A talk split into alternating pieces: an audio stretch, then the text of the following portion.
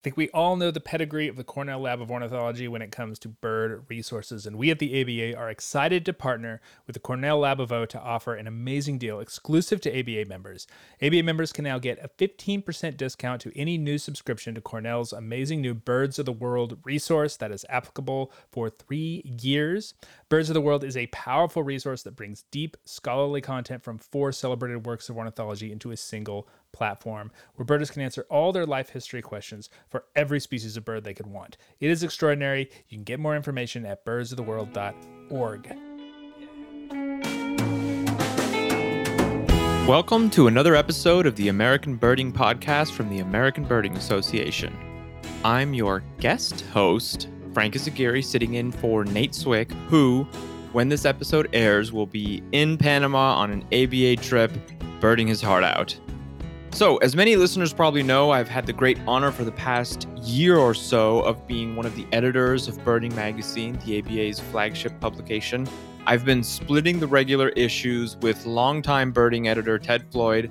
So, Ted does an issue and I do an issue, and Michael Retter also edits a couple themed special issues per year. The issues I've edited so far are the January issue, which was the Bird of the Year themed issue, as well as the April issue and the August issue, which members should have recently received. I hope every ABA member has loved each issue and found them to be interesting and beautiful and informative. One thing I want to mention briefly before talking about this week's rare birds and then speaking with our interviewee is a recurring feature called Code Breakers, which has its first entry in the August issue.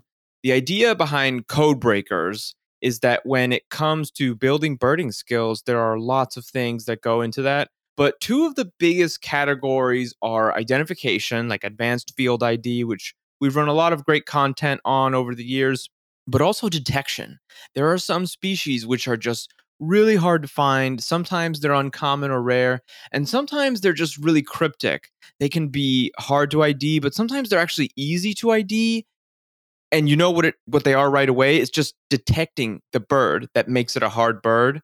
So this new recurring feature code breakers that i've come up with is about having experts write kind of like h- how to find articles about some of these notoriously challenging species.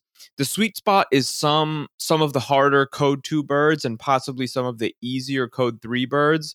Not that any of those are are really easy but um, that's what that's what i'm really the range i'm looking at with code breakers the first Code Breakers in the August birding is by Heather Hill, and I really think it's excellent. It's about black rails. She has a lot of great tips for how to evaluate potential black rail habitat, what kinds of grasses to look for, what conditions are best. There's just a lot of really good stuff in there. The next Code Breakers is going to be in the January 2023 birding, and that's going to be by Diana Doyle, who many readers may remember was the department editor for the Tools of the Trade column and she's going to be writing about Montezuma quail. The ABA checklist code system, by the way, is I'm sure familiar to many of our listeners, but not everybody. The ABA checklist uses a 1 through 6 code system for all the birds that have been found in the ABA area. The ones are common birds that are widespread and straightforward to find in appropriate habitat, while the fives are extremely rare vagrants that are not seen in the ABA area every year, and sometimes many years and even decades can pass before the species is found anywhere in the ABA area. Code sixes are birds that once existed in the ABA area and are now extinct or very likely to be extinct. Anyone interested can check out the ABA checklist at aba.org forward slash ABA dash checklist. So the challenging code twos and maybe some of the easier code threes are the sweet spot for code breakers because they're hard to find, but it can be done in the right places with the right knowledge and some luck. And I want to make sure ABA members who enjoy that challenge have the best information so they can be successful. I think the column could be really fun also for some birders who've gotten they've gotten their lifer black rail and they've gotten their lifer Montezuma quail, but they want they, they, you know like they went to a known stakeout or someone helped them get the bird and now they might like to have some tips for finding the bird on their own and i have several ideas for other good candidates for future code breakers so I hope members are excited about these codebreaker articles and are excited to receive each issue of Birding Magazine. My goal as editor is for the moment when a member sees birding in the mail, for that to be the highlight of their day. I want birding to be the thing our members receive in their mailboxes or in their email inboxes that makes them the happiest. I want it to make people's day when they see that glossy cover peeking through their bills and junk mail and possibly other magazines.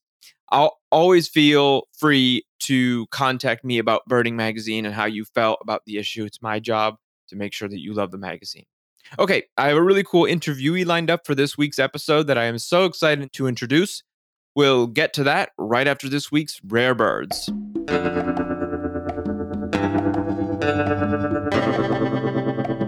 This is the Rare Bird Alert for the first week of September. The headliner for this week is New Jersey's first record of Bermuda petrel, which was photographed off Cape May on August 27th on a pelagic trip. I'm sure many listeners already know this, but that is a really rare bird on a global level with a population of only a few hundred individuals. I believe its numbers are increasing, so hopefully more states are able to add the species to their lists. A few other really exceptional recent records are a golden cheeked warbler in Pinellas County, Florida, which is the second record for Florida. The first was in 1964. And Washington State enjoyed its third record of yellow crowned night heron, a juvenile bird found in downtown Seattle on August 24th.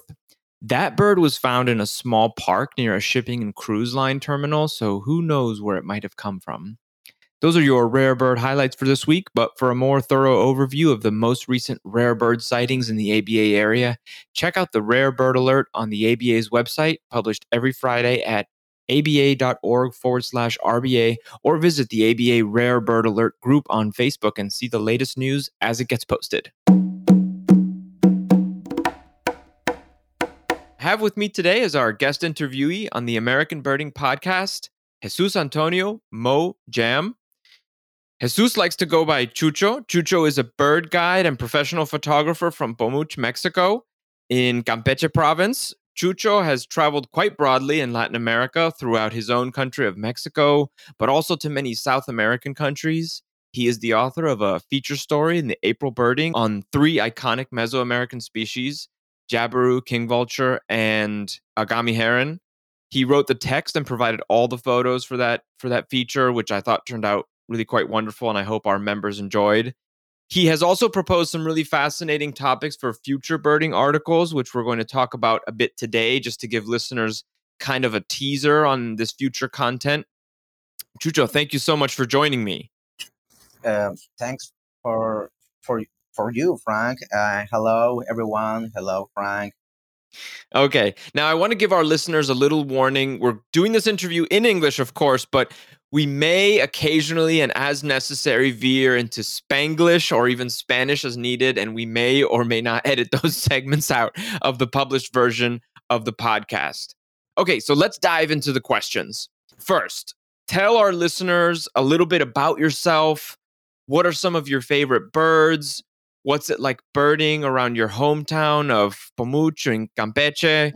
Uh, do you have a spark bird? How did you get into birding? Any of those things? Okay, Frank. Um, well, I have a little top 10, but not it's top 10. Uh, it's top three because the podcast is very short, now. Um, well, my top three. And first place is the white winged dove.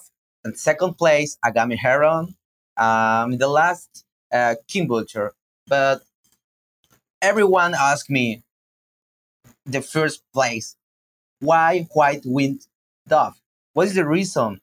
Because uh, the people say me, it's the most common bird here. Is it's very common, but for me has a personal meaning because when I'm child, my mother uh, rescue the pigeons. My mother picked birds when the, the birds fell from the nest, um, rescued to the cats because in my home live a lot cats, but the cats not it's it's it's uh, from my home, no, no, it's the neighbor, all the cats. When my mother picked the birds uh, from the ground, I ge- I grew up with birds around me. Uh, it's for the reason all the time I'm with pigeons, grackles, and mockingbirds, but most time with doves. In this case, white-winged dove. Uh, I love when the white-winged dove sing, and sometimes when clean his feathers. I I love it the behavior white winged dove sing. I love it. Uh, Frank, can you give me a chance that I'm sing like to the white winged dove? Yeah, yeah. Go ahead. We we would love to hear that. Yeah, yeah. Uh,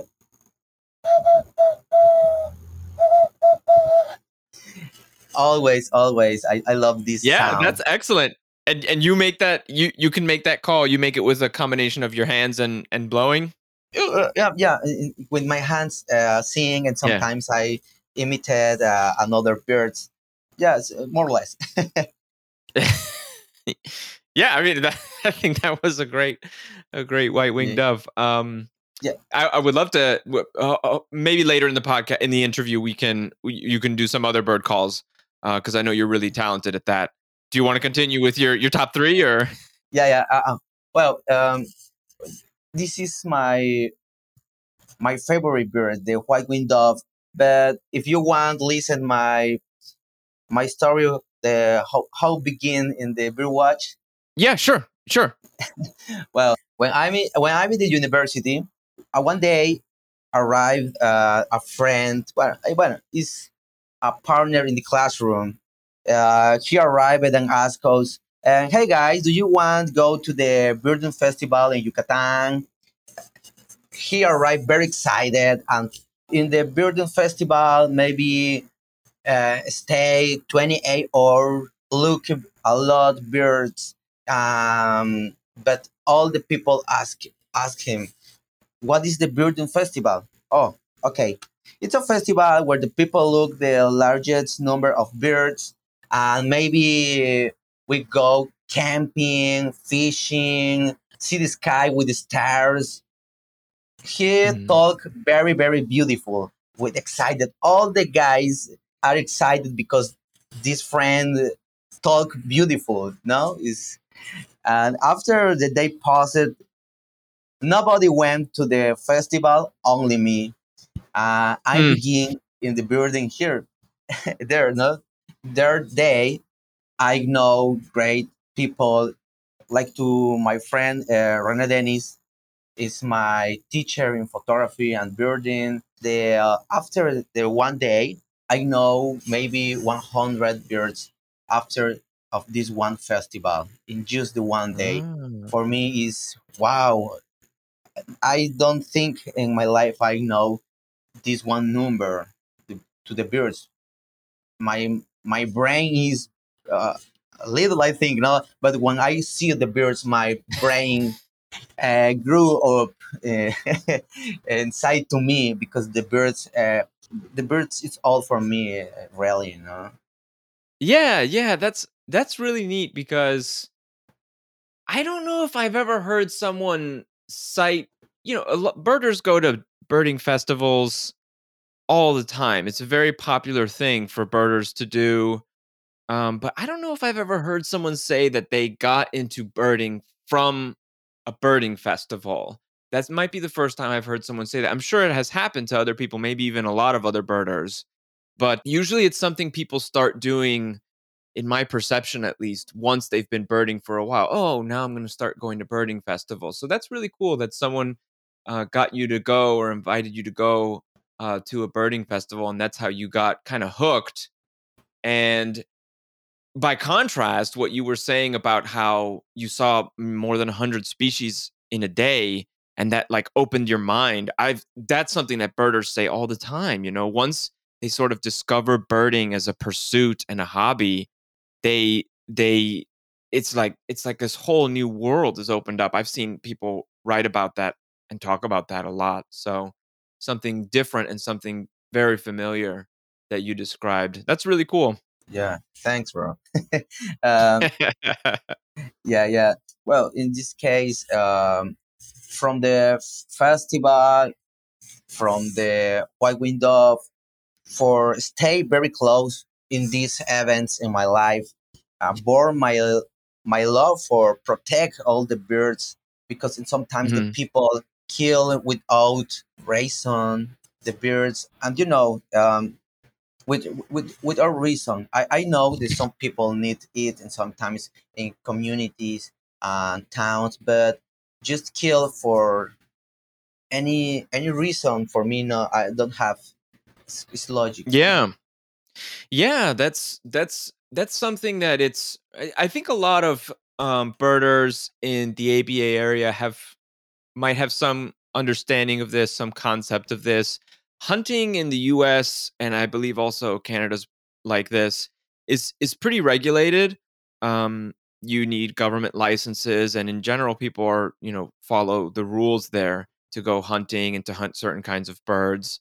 But in parts of Latin America, it's it's not necessarily like that. Some sometimes people hunt um, birds like tinamous and things like that for for food, and Yeah, sometimes they hunt birds even just for sport or for fun that they're not even necessarily going to eat.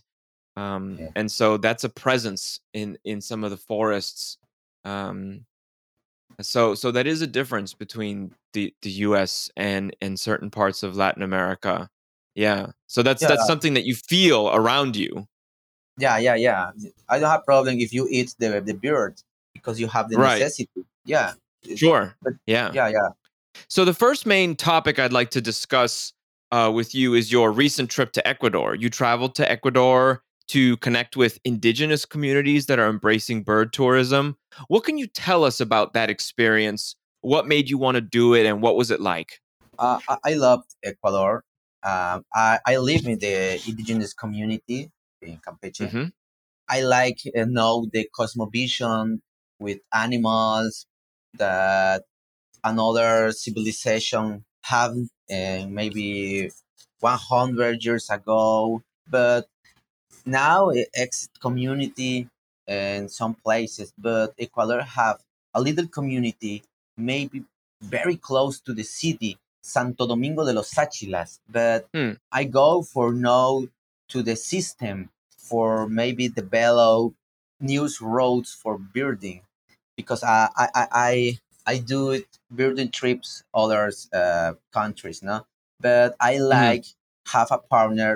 I want people that live in the indigenous community because if you want save the, the forest, you need include the population, and in this case, Right. the the birding is the great solution for me. Love that. Birding is the great solution. Okay. Yeah, I I I, I try I, I I make the trip because I need know the Sayama. Sayama is the indigenous people. Sayama is a bird guide. Is uh is very young. Maybe have the 16 year or 17 years old. Uh, Wow. he re- he remember me when I have the this one age, no. Uh, Hmm. but I go for two stories, Sayama and Julio. Julio is a farmer. Julio have the cattle, great corrals, but Sayama and Julio Okay. have a have a juice uh, road. Uh, uh, can you understand me? They there's a road. Aha, uh, yeah, yeah. Uh, it's uh, it's metaphoric. Oh, I see what you're saying. Okay, so they they took different paths, como como escogieron diferentes caminos. No, los unieron, se unieron. Se unieron. Okay, okay, okay. Okay, so they so so the birds brought they they are on different paths, but the birds brought them onto the same path, is what you're saying. Yeah, the same. Yeah, Okay, wonderful. yeah. Because Julio, Julio is a farmer. hmm design systems for reforest corals. What is the solutions? Julio make a feeders, hummingbird feeders, tanager feeders, and when the birds arrive, the feeders reforest all the corals. This one design have a hit. It's a hit because Julio see most uh, trees around the houses. Julio maybe in a little place. It's very little. Maybe his place Mm. Julio uh, is a size the four meters per four meters. It's very little. In these places arrive hummingbirds, parrot, uh, woodpeckers, yellow-leaved honey creeper. Is is is a, is a great place for birding. It's very little, but Julio inside the corals make a feeder for bird watch. It's, it's awesome. Sayama, he Mm. inside the city, have roads for birding. Two persons saved his home. Mm. because Sayama is live around the city. The city is eating the the community indigenous, and Sayama Mm. save your community with the bird watch, um, tourists, uh, uh, tours. Um, it's it's nice. Julio saved his home with the birds, with feeders, with reforest his home. It's a nice story how the birds change the mind of a lot of people. Well, that's wonderful. It's always wonderful to hear those kinds of stories. Um, Yeah. Why might why might birders want to plan any birding trips around visiting or staying in in indigenous communities rather than elsewhere? I, I think no i think uh, because the sometimes the tourists support uh, communities because it's the the most direct solution if you want to save the forest no? Because the people have the jungle uh, like to his garden. The community Yeah. indigenous live inside the forest all the time. If you need support the, the forest you need go to the communities because if the if the communities need it uh, in some place need get the food no in this case it's most easy the forest the, the, the forest no Right. People need to be part of the solution, is what you're saying, and that that includes within indigenous communities that may live alongside and do live alongside areas that are important for birds and for habitat protection. Yeah, because the tourists when arrive in some communities arrive just for a little time. Uh, maybe the tourists lose traditions, landscapes because have a little time. Um, the tourists need come back to the hotel. Um, if you need tour very original, maybe I think you need go and visit a long time the communities in general. No, I think. So, for you as a Mexican birder, how did birding compare in Ecuador? What were some of the things that really struck you about about that experience? I think you've been in Ecuador multiple times. Was it the birds, the people, the landscapes, all of them? How how did how does how did uh how did what just what was birding in Ecuador like for you? um, it's obvious the birds. Ecuador, Mexico have beautiful landscapes, beautiful people, but Ecuador have a birding system very interesting. But no, not just Hmm. Ecuador. Don't only Ecuador. Uh, Costa Rica, Colombia have a birding system. It's different than Mexico. What what do you mean by what do you mean by birding system? is um is different how the people birding in Ecuador than Mexico. Hmm. It's a Okay. system um, um, method ¿Qué quiere decir? que tiene un sistema de observación de aves diferentes. ¿En, en qué sentido? Ah, Ecuador tiene usa un poco más los comederos y México es muy complejo usar comederos. Oh, ok. So, como la plataforma donde ponen la comida para las aves. Ajá, en México es muy complicado hacerlo. En México tienes que caminar un poco más que en Ecuador. En Ecuador sí caminas, pero han desarrollado un sistema de que de los comederos donde los fotógrafos llegan o las personas que tienen problemas de movilidad ya no caminan tanto y en México es muy complicado hacerlo. México mayormente para observar una especie Wow. tú tienes que caminar hasta 4 kilómetros, 5 kilómetros. Entonces aprendo mucho de ese sistema de birding. That's interesting. Okay, so what Chucho's saying is that um, in Ecuador, but also he mentioned in some other places like Costa Rica, there are certain birding sites that have like the comederos, like the places where they put out, um, you know, bananas and other food for birds to eat. It's just um, it, th- there's like more developed systems, and so you don't have to go as far. You don't have to travel as far to see species. You can see a lot of different species um, conveniently. But he's saying that in in Mexico, or at least parts of Mexico, those systems don't exist yet. Yeah, just- Uh, so you have to travel much farther. yeah. Did I get that right? Yeah, yeah, uh yeah. In Mexico, it's complicated in, in some places make a feeder because the birds and sometimes uh, have a lot of fear. It, it's complicated, all right. Um, in Mexico, if you want to see uh, one target or, or one bird, uh, maybe you Mhm. need Like one target bird, you have to. yeah, maybe you Yeah. maybe you need to walk um, three kilometers or four kilometers um, just for only bird.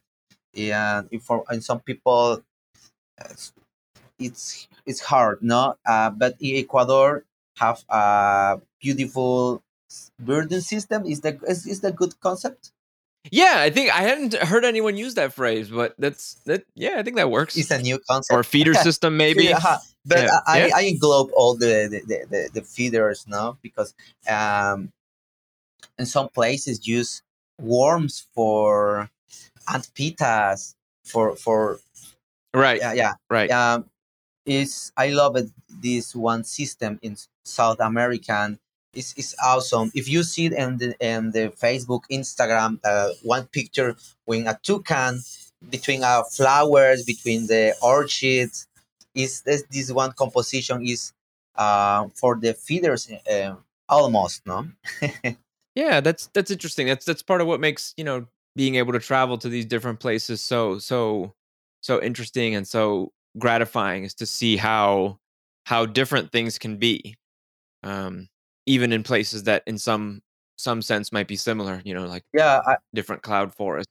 Yeah, I love I love learn this one technique in another countries because uh, Ecuador is complicated to see on the top of one beer because Ecuador and South America have very big trees.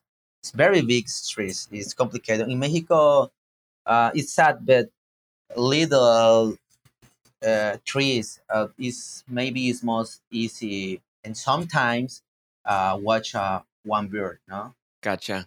Gotcha. Transitioning to our other big topic that I'd like to ask you about.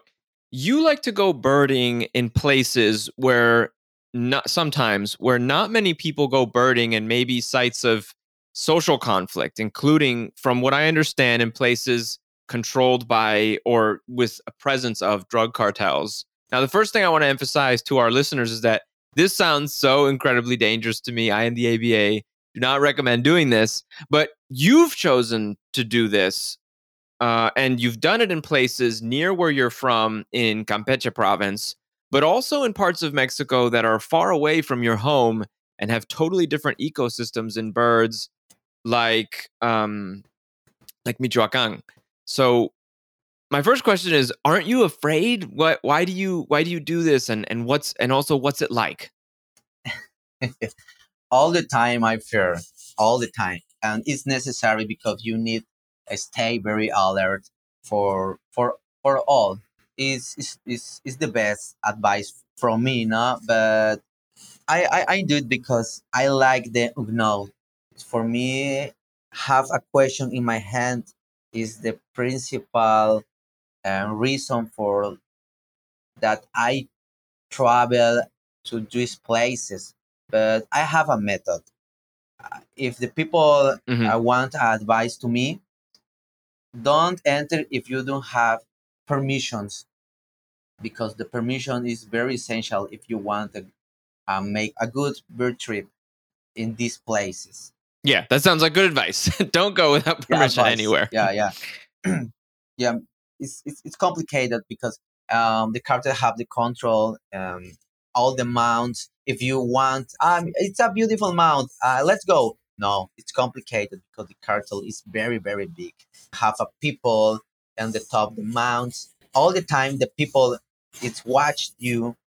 Uh, not it's easy escape if you don't have uh, permissions. hmm Yeah. hmm In Mexico, two bird watchers have troubles in Tabasco because enter an, uh, a place with the with where the cartel have the control.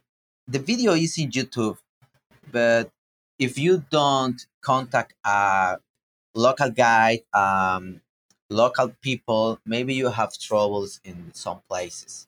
You've written to me a little bit about a concept which I had absolutely never heard of before, which you've called narco conservation. So, narco conservation is the idea that areas controlled by drug cartels are so underdeveloped that it can actually be incidentally good for wildlife, including birds.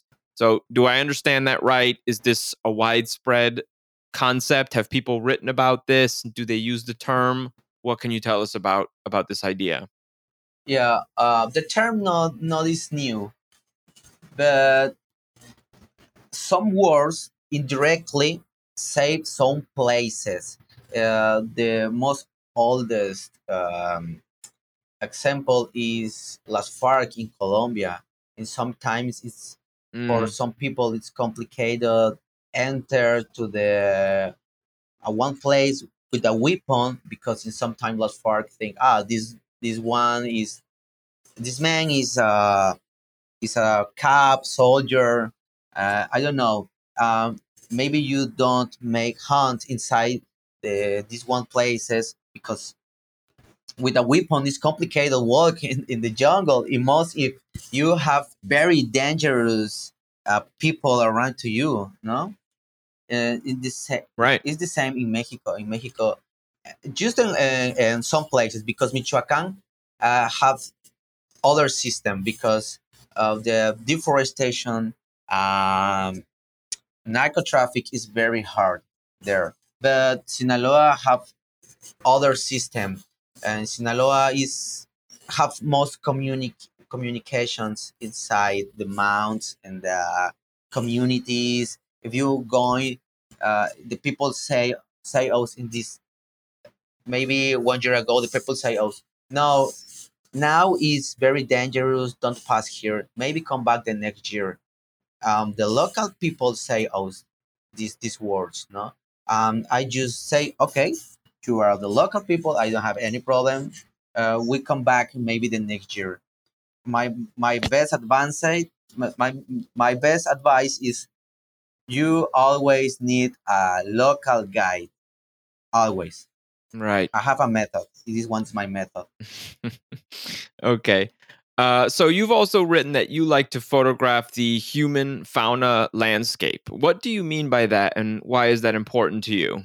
the last question when talked about the uh, indigenous community or community um, i like show with my picture what is the relationship in in the towns in the communities that live inside the the, the jungle and forest uh, how this one relationship have a evolution for say with the with the photography from the photography the Mhm. necessity for say i don't know i want the the most oldest tree no with a picture you need show what is the necessity from the tree Mm, I, I explain me good yeah, yeah. uh, in this case, I want show also all the people what is the necessity of the war.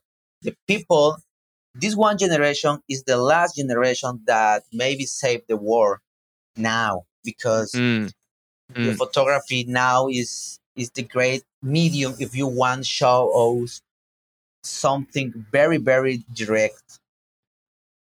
It's most graphic. You don't need maybe sometimes a long text if you want say something Mm. is most expressive no for me no for me is is my my my my idea Yeah, I mean, I think that's beautiful. It's just, it, it's very, it, it can be very tempting with bird photography.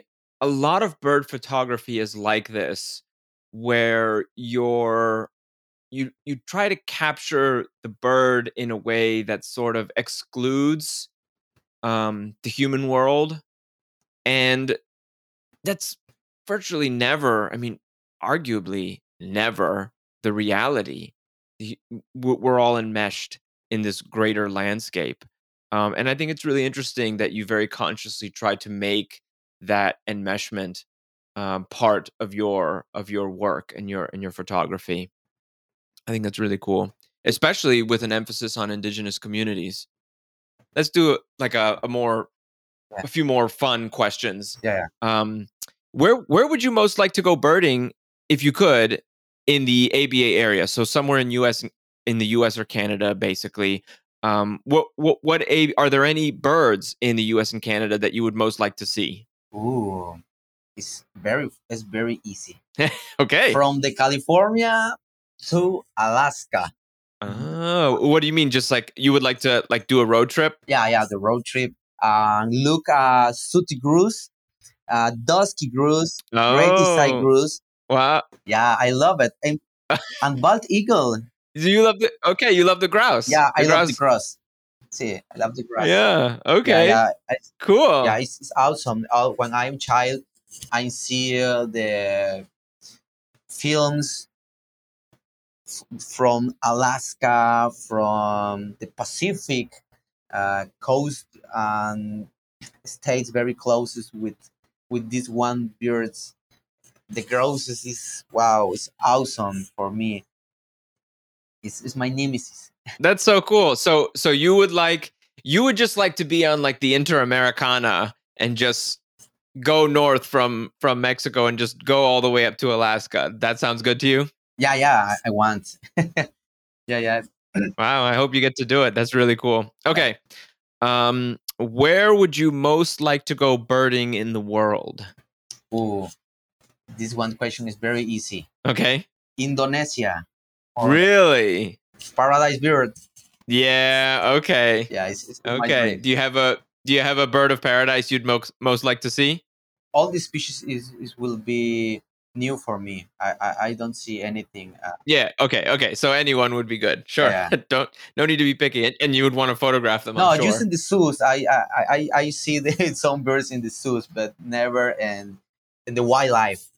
But you would like to photograph them. Yeah, yeah. Is the principal mission. Yeah. Yeah. Well, that sounds very exciting. Cool. Okay. Um. Yeah. So, do you want to tell us anything about some of your other professional ambitions? What do you want to accomplish in your birding and bird photography career? What are some of your dreams? I want to make uh, wildlife films Okay. for the indigenous community. Mm. in Mayan language, Nahuatl language, and with a voicing off about the stories in the wildlife because the people have the jungle in his garden. Is my is my uh how to say uh, slogan in this case Yeah. because we need save the the forest. Uh, maybe the films is the most direct medium if you want show to the people because in sometimes a lot of people in the communities don't read Mm. Oh, this is so okay. because it's most easy if listen in original language Oh, this is It's so most easy. interesting. This is wonderful. So what you're saying, okay, so what you're saying is that you would like to make like a documentary, a film about the bird life in your community. You're from you're you're from and part of a Mayan community. And you want to make a film that is in the Mayan language so that people can understand and, and appre- and Nahuatl. yeah, and and so people can understand the beauty of the birds that are in their own gardens because your garden is the is the Yeah. rainforest. Yes, yes, That's it's, it's my my next um, mission. Yeah, I have uh, two two films. It's very short. It's talked about to the hummingbirds in Los Andes because you know Los Andes is is the best place if you want to talk about the hummingbirds. Well, I have two videos now, but maybe um, the next year I want to show in uh, in my community this video. Oh, that's nice. Okay, so uh, can can can our listeners watch your videos? No, no, no, no. I don't have the internet. I just have in my in my PC and show in maybe some festival Okay. with or in, or in community. When I have a trip inside the community, I show the video uh, because it's is it's incomplete because I want maybe ten videos. Uh, maybe a one season for show uh, to the all the people Oh, wow. Okay. for everybody. That sounds great. Okay, so if birders Yeah. want to go birding with you, whether it's in Campeche or elsewhere, how can they do so? Where can you go birding with people? How do folks get in contact with you? Okay, uh, I have an Instagram and email. If you want uh, see my my gallery in Instagram, I am at sync mojam underscore photo on Instagram. Okay, excellent. I think we'll be able to put that information Uh, in the show notes so people can see it. Yeah, um, my email Mhm. Blink underscape J A M Y at sing hotmail.com. Okay. Point com. Perfect. Is there anything else that you wanted to tell us about? Uh, well, uh, thanks for, for the invitation, my, my, my dear friend Frank. Can I uh, send uh, regards to my friends in Ecuador? Of course. uh, yeah, because the, uh, the last uh, trip to Ecuador not is possible for my friends Liz, Alvaro, Eddie, Charlene, Carolina, Israel, and Alex. Okay, wonderful. Well, Chucho, it was so enjoyable to talk with you today, and it's really been an honor to feature your photos and writing in Birding Magazine. Thank you very much for joining me, and I look forward to future collaborations. Thanks so much to you for all, Frank. Um, it's a pleasure and honor to stay here. You know, I hope this one invitation will be the begin for more invitations. The American Birding Podcast is brought to you by the American Birding Association. We're a membership organization and we appreciate all of our members and supporters so much. That's what makes it possible for us to create the best bird media and get more people excited about birds and birding. If you enjoy this podcast and are not a member, please consider joining the ABA at aba.org/join. We would love to have you be part of our organization. Nate Swick is birding in Panama right now, surely hitting the famous Pipeline Road, a road that runs along the Panama Canal and through primary rainforest and is well known for being an incredible birding destination. From what I understand, Nate is waking up early and staying up late every day to maximize his birding, a state of being he calls Pipeline Road Mode. Executive producer of the American Birding Podcast and executive director of the ABA is Nikki Belmonte. Nikki believes it's the ABA's mission to inspire birders to protect birds and their habitat within the ABA area as well as beyond in places like the neotropics, a belief she sometimes refers to as the Pipeline Road Code. Pipeline Road Code. Technical production is by John Lowry with help from David Hartley and Greg Neise. John Lowry loves Pipeline Road and has even thought about retiring in Panama, building a little home next to Pipeline Road and birding it every day. He says he'd call this his Pipeline Road abode. David Hartley hasn't been to Pipeline Road, but he would love to be invited to visit someday, a state of being he refers to as Pipeline Road bestowed. Greg Neise is also a big Neotropics fan and Pipeline Road fan. He once went birding on Pipeline Road and was so moved by the experience that he on the spot composed a beautiful, expressive, lyric poem he entitled The Pipeline Road Ode. Pipeline Road Ode. He should try to get that published. Find us at aba.org, on Facebook at facebook.com slash birders, and on Twitter at aba. Questions and comments can be sent to podcast at aba.org. I'm your guest host, Frank Izaguirre, filling in for Nate Swick. Thanks for listening. Until next time.